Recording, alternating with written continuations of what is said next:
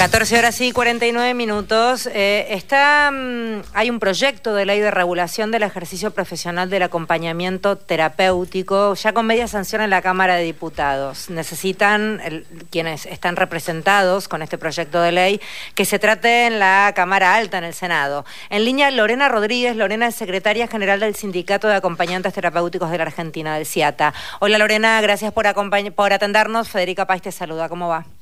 Hola, buenas tardes. Gracias, Federica, por también escucharnos a nosotros. Eh, le agradezco la entrevista y, también eh, que puedan escuchar a los acompañantes terapéuticos eh, que venimos luchando desde hace mucho tiempo.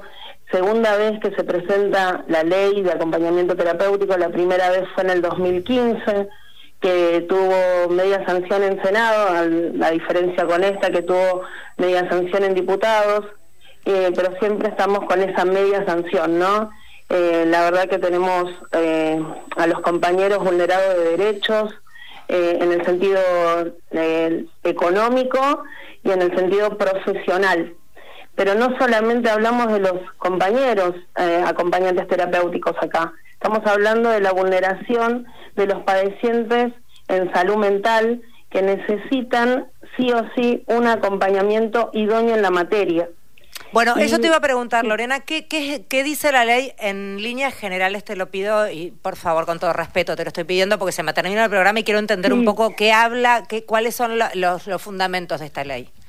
Los fundamentos de la ley vendrían a ser específicamente que el acompañamiento terapéutico puede ingresar primero y principal al PMO, que es el plan eh, médico obligatorio, que abarcaría no solamente a las personas con discapacidad, también ingresarían al nomenclador de, la, de la ANDIS, de la Agencia Nacional de Discapacidad, y lo que estaríamos eh, reflejando acá es que las personas vulneradas de derechos, que son las que están sufriendo en el área de salud mental, puedan tener su acompañante idóneo en la materia tendríamos también la posibilidad de que los compañeros ya estén matriculados por el Ministerio de Salud, como también tenemos matrícula acá en provincia de Buenos Aires y tenemos matrícula en diferentes eh, en diferentes provincias.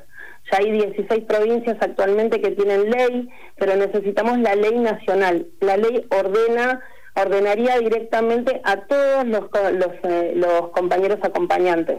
Sí, a ver, y, entiendo que también sería un marco regulatorio en cuanto a obligaciones y derechos, porque te, cuento lo que personalmente a mí me ha pasado por una cuestión familiar, hemos necesitado de acompañantes terapéuticos y muchas veces las personas que venían no estaban preparadas, Lorena.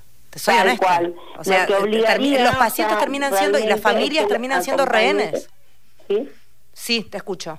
Eh, lo que haría es que el acompañante terapéutico sea idóneo, que tenga que estudiar, tiene que ser un técnico como base. Claro. Sí.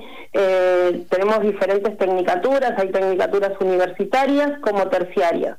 También CIATA estamos, eh, estuvimos trabajando en el proyecto en el INET, que sería el marco y el perfil de eh, los nuevos técnicos no universitarios, todavía eh, no tiene completa sanción también el INET, eh, sabemos que está por COFESA, que ya tiene firmado, pero aún todavía falta que se termine de, regularizar esa área. sí, em, Lorena, Ojalá, te interrumpo porque me queda muy poco tiempo y quiero que se entienda porque hay mucha sigla y a veces quienes no son del palo no entienden mucho. Eh, también es clave para que aquel trabajador que hace ese curso y se habilita como corresponde, que ojalá sea esa la puerta para que puedan trabajar y estar acompañando a gente con padecimientos muy disímiles y muy serios, eh, tengan la paga que corresponde porque también es un oficio que como no está regulado les pagan dos mangos con cincuenta también. Exacto. Sí pasa, pasa eso. Al no estar regulado, las obras sociales, algunas te toman y te toman y, les pagan, diríamos, 200, 300 pesos la hora actualmente. ¿eh? Estamos hablando de que obras sociales están pagando eso. 200 o 300 eh, pesos por estar acompañando por hora a una persona con padecimientos psiquiátricos que muchas veces es, hasta debido a muerte que estén solos o acompañados.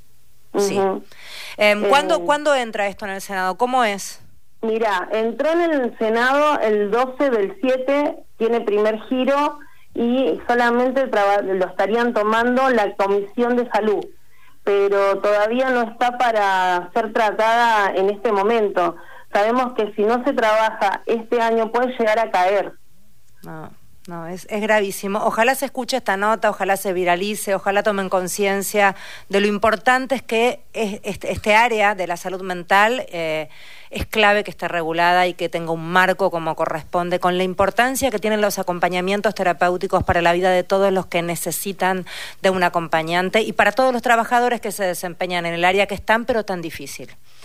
Exactamente. Gracias, Lorena. Estamos para poder acompañar tanto a los acompañantes como a la familia. Claro, claro, claro. Eh, necesitamos la regulación que sea lo más pronto posible, porque así podríamos todos, o sea, los compañeros que son empíricos, que vendrían a ser los que no son técnicos, van a tener cinco años para poder eh, seguir estudiando y poder matricularse o sea, que eh, acompaña a todos, es transversal para todas las personas. Sí, importantísimo. Ojalá salga y estamos a disposición para cualquier cosa que necesiten comunicar, Lorena.